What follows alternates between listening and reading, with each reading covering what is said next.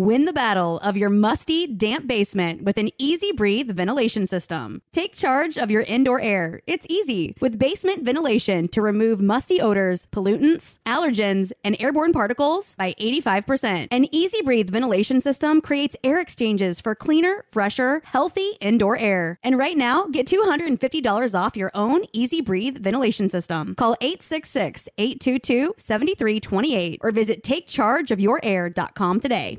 When you have health insurance, it's easy to forget about your out of pocket costs. That can be a lot of money. But are your bills accurate? It's estimated over 50% of medical bills contain errors. HealthLock can help. HealthLock technology securely connects with your insurance and flags any overbilling, wrong codes, and fraud. You can even have HealthLock work on your behalf to get money back from select past bills. To date, HealthLock has helped its members save over $130 million. To save, visit healthlock.com today. Your credit card should match your lifestyle. At Kemba Financial Credit Union, choose a card with benefits that work for you. For a limited time, all cards have 2% cash back on purchases and 0% interest on balance transfers for a year. Apply at Kemba.org. Restrictions apply. Offer ends June 30th, 2024.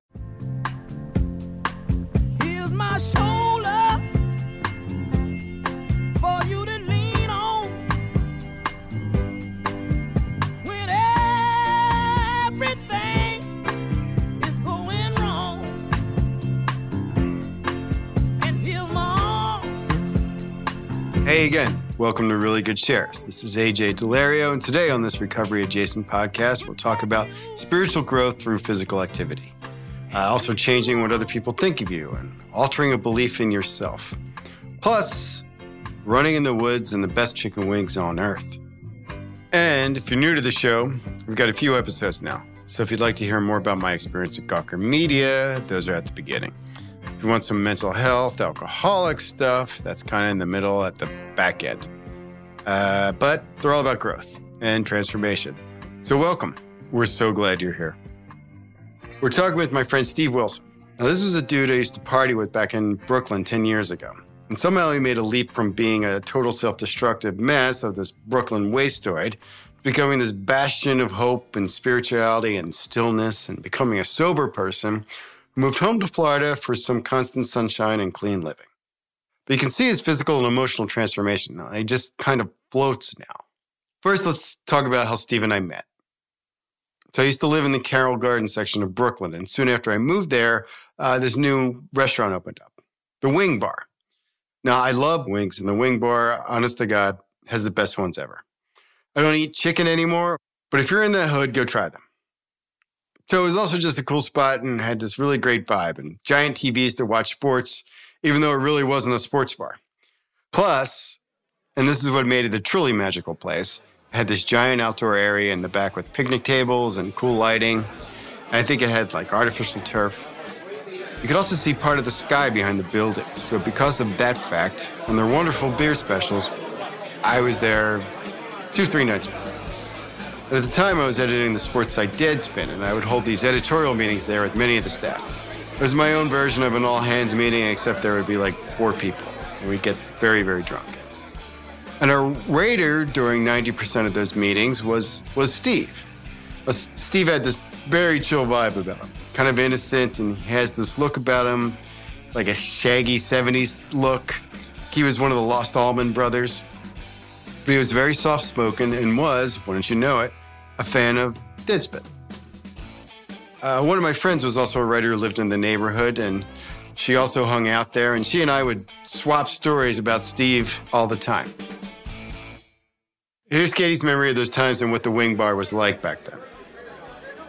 how do I describe wing, wing bar? Um, yeah, I mean, sit outside. I just knew if I was going there that I was going to be eating a lot of wings and drinking a lot of shots, smoking a lot of cigarettes, um, and probably like hours and hours passing. Um, just one of those kind of wormhole places where, you know, you arrive at, you know, 4:45 p.m. and then the next thing you know, it's 12.45 a.m. and it's Tuesday night. And but yeah, I just sitting outside on picnic tables and just like a really good neighborhood spot. AJ giving the nod from across like the backyard and wings kept coming, pickleback shots kept coming, cigarettes and and, and pitchers. just all the food groups.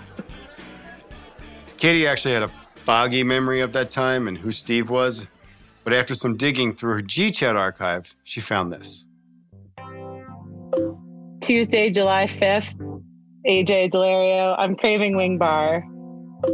And I say, what you're really craving is some Steve time. And I was craving some Steve time. It didn't feel right to be at Wing Bar without Steve as our waiter. Something felt off. Anytime I talked about Wing Bar, I inevitably talked about Steve. Then, uh, I guess about two weeks later, we've got some drama in Steve Land. Daulerio. So, FYI, there are tentative plans to introduce one Charles Klosterman to the Wing Bar tomorrow night. And I said, I hope he meets Steve. And then you said, in all caps, oh, fired. For now, at least. What did he do, slash, what didn't he do? The not so discreet Bender, apparently. Oh dear. I wonder where he is now. Last I heard, nobody knew. He'd vacated the bunk bed and may have either A, shacked up with his girlfriend, or B, moved back to Florida. So that was on July 20th. Um, and then the final one that I found, Steve's back. July 26th, you begin, oh, Steve's back. He was on probation. Probation? Oh, I just realized that by probation, I thought you meant parole. No, just wing bar probation and bunk bed probation, I guess. He was back working the Monday shift, quiet, humbled, rejuvenated Steve, our man. So those are my those are my Steve chronicles. So, yeah, Steve wasn't actually a real person to me at that point, more of a character in my weirdo, drunk guy cinematic universe. Sometimes at the wing bar, we'd stay after it closed to the public. The owner would pull this big garage like gate to close up, but a few of the VIPs, like me, would get to stay super late and drink and do other extracurricular activities. Sometimes I'd see Steve passed out in the corner and he just looked like this pile of hair. He struggled a lot. And like I said, I lived close to the wing bar, and sometimes I'd invite Steve back to hang out. And sometimes Steve would be really drunk and just show up at like 2 a.m. I was describing this to our producer, Julian, while we were interviewing Steve, and Steve owned right up to it. We had this this apartment next to us who had a little baby, and sometimes Steve would knock on the wrong door and wake up the little baby. And I, then, forgot, I forgot what door it was. yeah, um, but not not not a great look for anyone involved. I was like, I'm so sorry. I'm so sorry, ma'am. That's just terrible. But and then you know, and then my girlfriend would basically just like be nudging me, just like you know, can you ask Steve to leave? He's taken all our drugs and he's like drooling and sleeping in the middle of our room, like basically there. I'm like, "Ah, he's not hurting anybody, you know. It's like we'll just work around him, maybe. Uh, put a lampshade on him. I didn't know it at the time, but Steve and I were both experiencing similar lows in the same places. Steve's childhood friend Brian owned the wing bar and shared an apartment with Steve. When I told Katie about Steve vacating the bunk bed during his wing bar probation, that was a bunk bed he shared with Brian.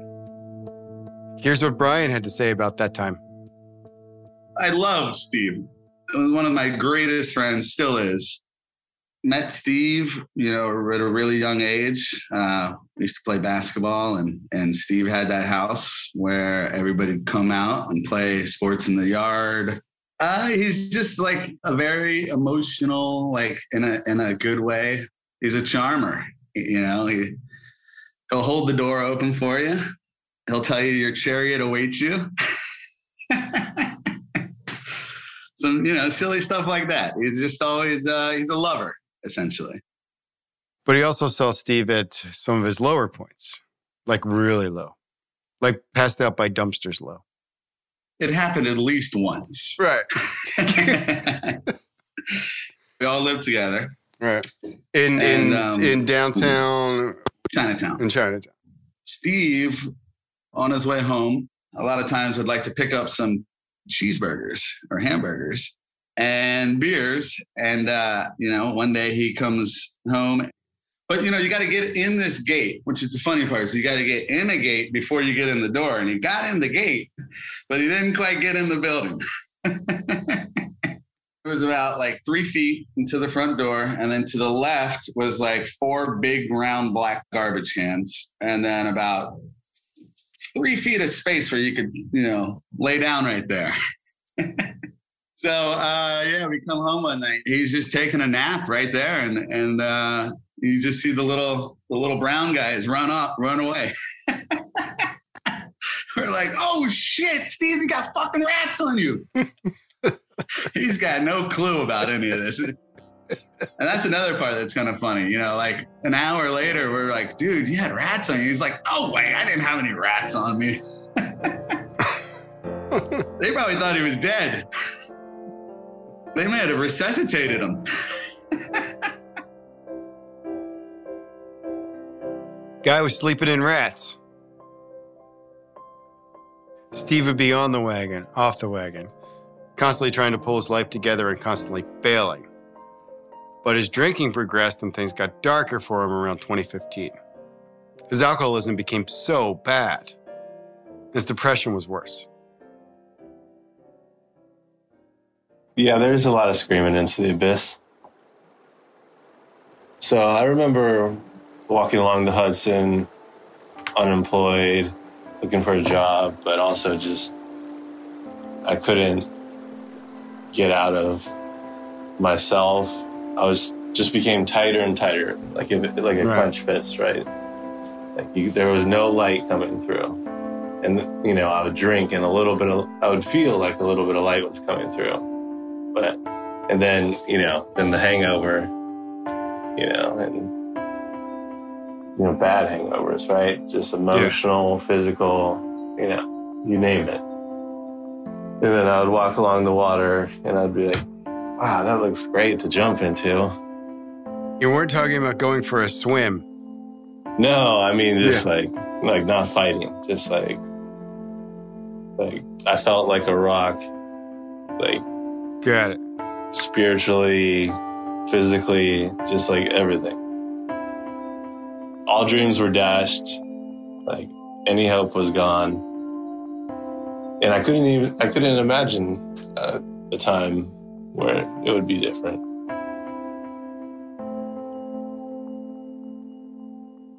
But then I rented a car and and then that was the whole thing, you know, packing up and just try, trying to remain sober enough, trying to get away from DTs to think I could drive a car, and I hadn't driven a car in five years, right? Yeah.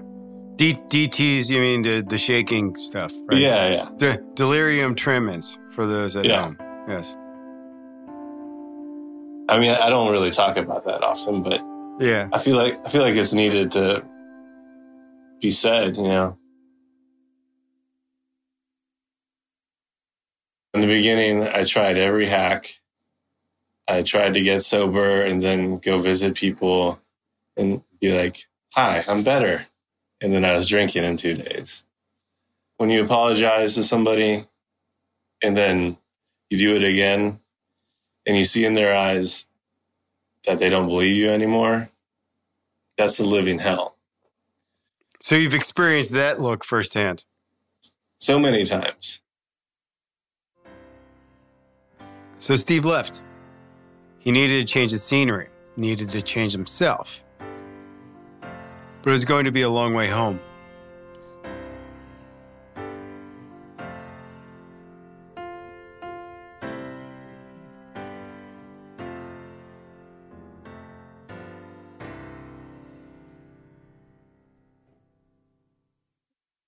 Steve went back home to Florida soon after that to live with his parents and take care of them. But he also had to learn how to take care of himself. He left around 2015, right around the time I went to rehab. I stayed off Instagram for like two years after that. And when I came back, Steve would pop up on my feed every once in a while and he changed. Like his face changed. He smiled more. He seemed more present and accounted for. Plus, he was constantly posting pictures of himself running, like running outside. Then I was like, man, Steve runs? So I DM'd him and I ended up interviewing Steve for my newsletter, The Small Bow. And I wanted to know how he got started. Like Steve said, the first thing he bought when he got down to Florida was some running shoes. He was ready to change, but it took him a while. I'll read some of his answer from the newsletter. I attempted maybe two runs in the first eight months. The thought of doing it every day was too daunting and I was too much of a shell. I hadn't run before at all. In fact, you could probably count on two hands how many times I'd worked out between the ages of 15 to 34. One day, after a little bit of sober time, I tried to run. Like, really tried to run. I would go all out, but I was heavier at the time. And I would run out of steam about three quarters of a mile in. But I would get out there the next day until I could finally do two days in a row. Once I attempted trail running, the world opened up. When Brian and I discussed Steve's running regimen, I told him how astonished I was at Steve's transformation, and, and Brian was as well. And we also talked about how unconventional his style is. I mean, the guy's not just running fucking 5Ks. Like, this isn't a couch to 5K thing. I mean, dude's running marathons in the woods by himself. like, Yeah, it's just completely insane. Right. and hold on, at night. That's right. Steve does most of his running at night in the backwoods near his house, sharing his workout space with snakes and frogs and crickets, foxes, panthers. Well, probably not panthers, but who knows? It's dark. There are probably panthers.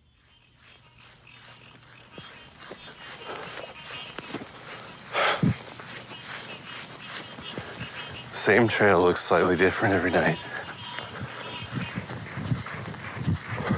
I come to the path that I run on, and there's a power line. And while the sun's setting, I'll watch hawks all start to gather in for the night and roost atop this power line. And then frogs will start their song. The moon is large in the sky, and orange, just beginning to wane. At night, I'll look up, see where the moon's at, hear the sounds in the night, and just try to breathe for the first two miles and take in the night. You can start to sense how each night feels, and they all have a different subtle quality. I hear frogs. A flash of lightning.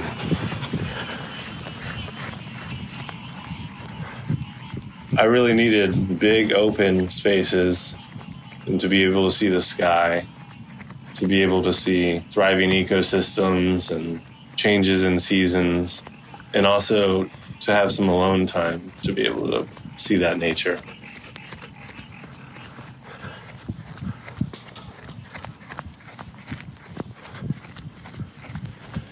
I know the trail well enough now that after a while I turn the headlamp off and close my eyes for short stretches.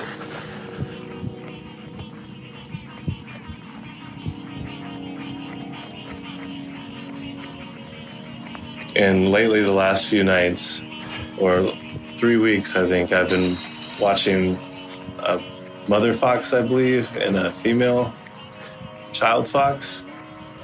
They come and they sit on the, next to the path and they'll sleep and watch me, and then they'll get up and play with each other, and then like go hunt frogs, which yeah, hurts me for the frogs, but I know that that's what foxes do.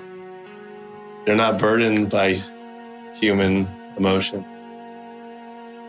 I really like this quote about animals is uh, all animals in nature are constantly living in a form of prayer. So they're always doing what they do, being who they are all the time.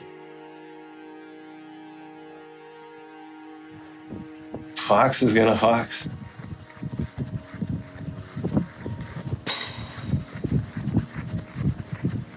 Running's not a prayer, but it could be a form of prayer if you make it.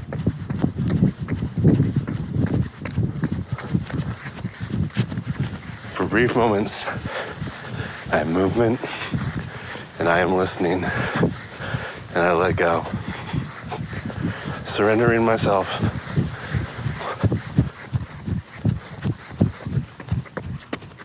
The body is its own animal. It needs to be exercised and, you know, energies need to be released.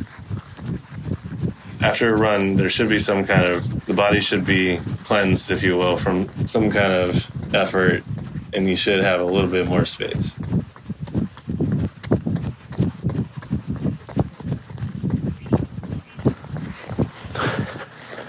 Sometimes it's so beautiful. I slow down to a walk and smile, and I can't help myself from looking up.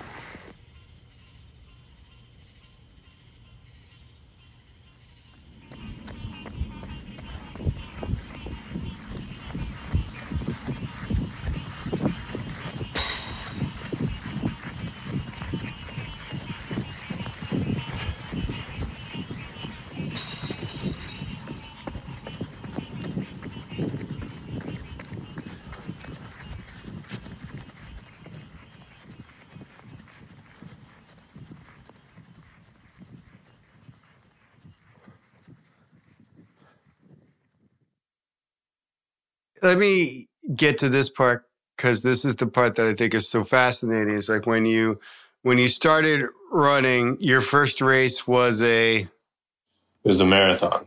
right. so you didn't start with a 5K. no, You started it was a marathon, a half marathon, 10K, and a 5K.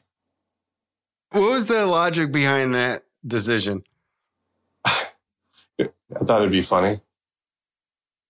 Steve's approach to running isn't an overly ambitious process either. It's not meant to demoralize you while you try to break personal records or you try to get under nine minute miles just so those pop up insurance ads leave you the hell alone for once.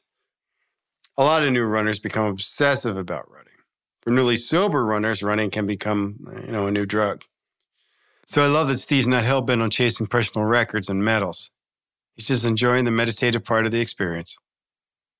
Steve practiced his philosophy when he ran the New York City Marathon a couple years ago, which is obviously one of the biggest running events on earth. And since he's run a couple marathons, he could probably put a decent time together. I mean, you have to put a lot of work in just to qualify for this race, and most people want to run their best times there. But here's how Steve did it. Even when I ran uh, the New York City Marathon, you know, I trained to run it half an hour faster than I ran it. And I made a decision somewhere along the lines of when I was flying up there that I, as more people were saying, oh, we're going to be cheering you here and we're going to be cheering you at this street and this street. I decided to stop along the marathon, the eight or nine stops, I think it was, and stop and say hello and get hugs and keep going as opposed to trying to run a fast time Right. because that fast time, the uh, happiness derived from it doesn't go further than two days. Yeah. But I have those memories of, um, you know, hugging my friends and having the full circle of them seeing me be a passed out ball of hair to me seeing Yeah. seeing me run the marathon. you know? Right. Speaking of other furry, shaggy friends, you just heard Steve's cat Daisy, who was crawling all over him during this interview. Anyway, Steve stepping out of the race to hug his friends. um, Like those are the choices that drew me to him in the first place. I actually started running because of Steve. I, I thought it was because I was sober and I was bored, or I was just old and I was bored. But now I think about it, it was definitely Steve. Like he legit inspired me. Not to run a marathon, especially not to run a marathon in the woods, but I, I knew I needed to participate in life differently, and he had that part figured out. At least that was my impression. I mean, Steve recommended the running shoes I should buy. So I did, and he told me to read a book called Chi Running, which I never did, but same vibe. Here's the most important thing that Steve taught me. His advice was to run as slow as you can for as far as you can, but make sure you look around. And I think that's the same as sobriety, right? We can't just turn 10 days of non drinking into 10 years. Time takes time. It's supposed to be hard, it's supposed to hurt. but people will know when you're truly different.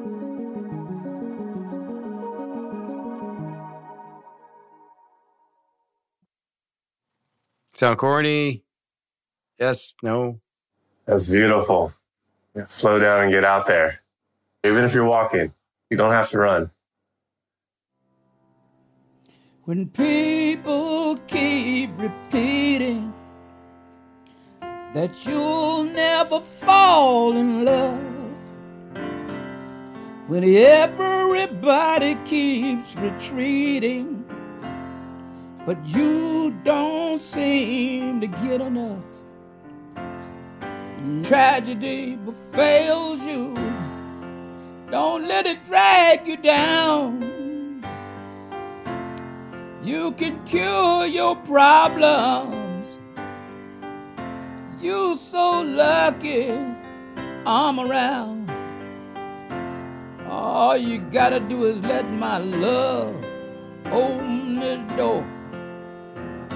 Let my love open the door. Let my love open the door to your heart.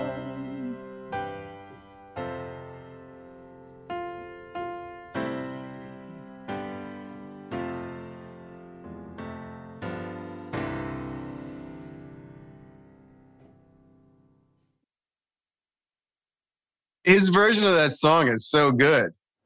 Yeah, it's incredible. Pete Townshend didn't know what he was talking about.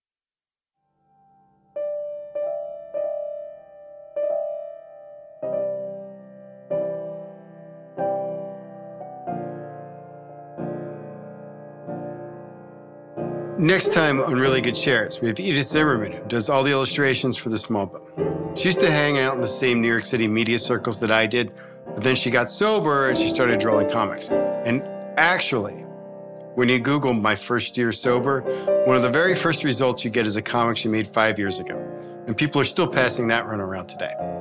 We'll also talk about her drunken adventure with Captain America. So we'll see you in two weeks. Swamp Dogg, take it away, Paisano. No matter what. Really Good Shares is hosted by me, AJ Daulerio. We're produced by Julian Willer, Jackie Huntington, and Jessica Kreinchich, with production assistance from Lindsay Hoffman. Our theme music is Everything You'll Ever Need by Swamp Dogg. And in this episode, Swamp covered Let My Love Open the Door by Pete Townshend. Our executive producers are myself, Julian Weller. And that's it. Special thanks to Mangesh Hattikudur and Beth Ann Macaluso. Thanks to Steve Wilson for going back through the woods with us and to his dad for the technical assist. And Daisy for showing up. An extra special thanks to the Wing Bar, where it kind of seems like this whole podcast began, oddly enough. Great job, great wings, man down. If you liked what you heard here, check out thesmallbow.com. That's bow as in bow and arrow. Cool. We'll be back in two weeks with Edith Zimmerman, her comic, and Captain America.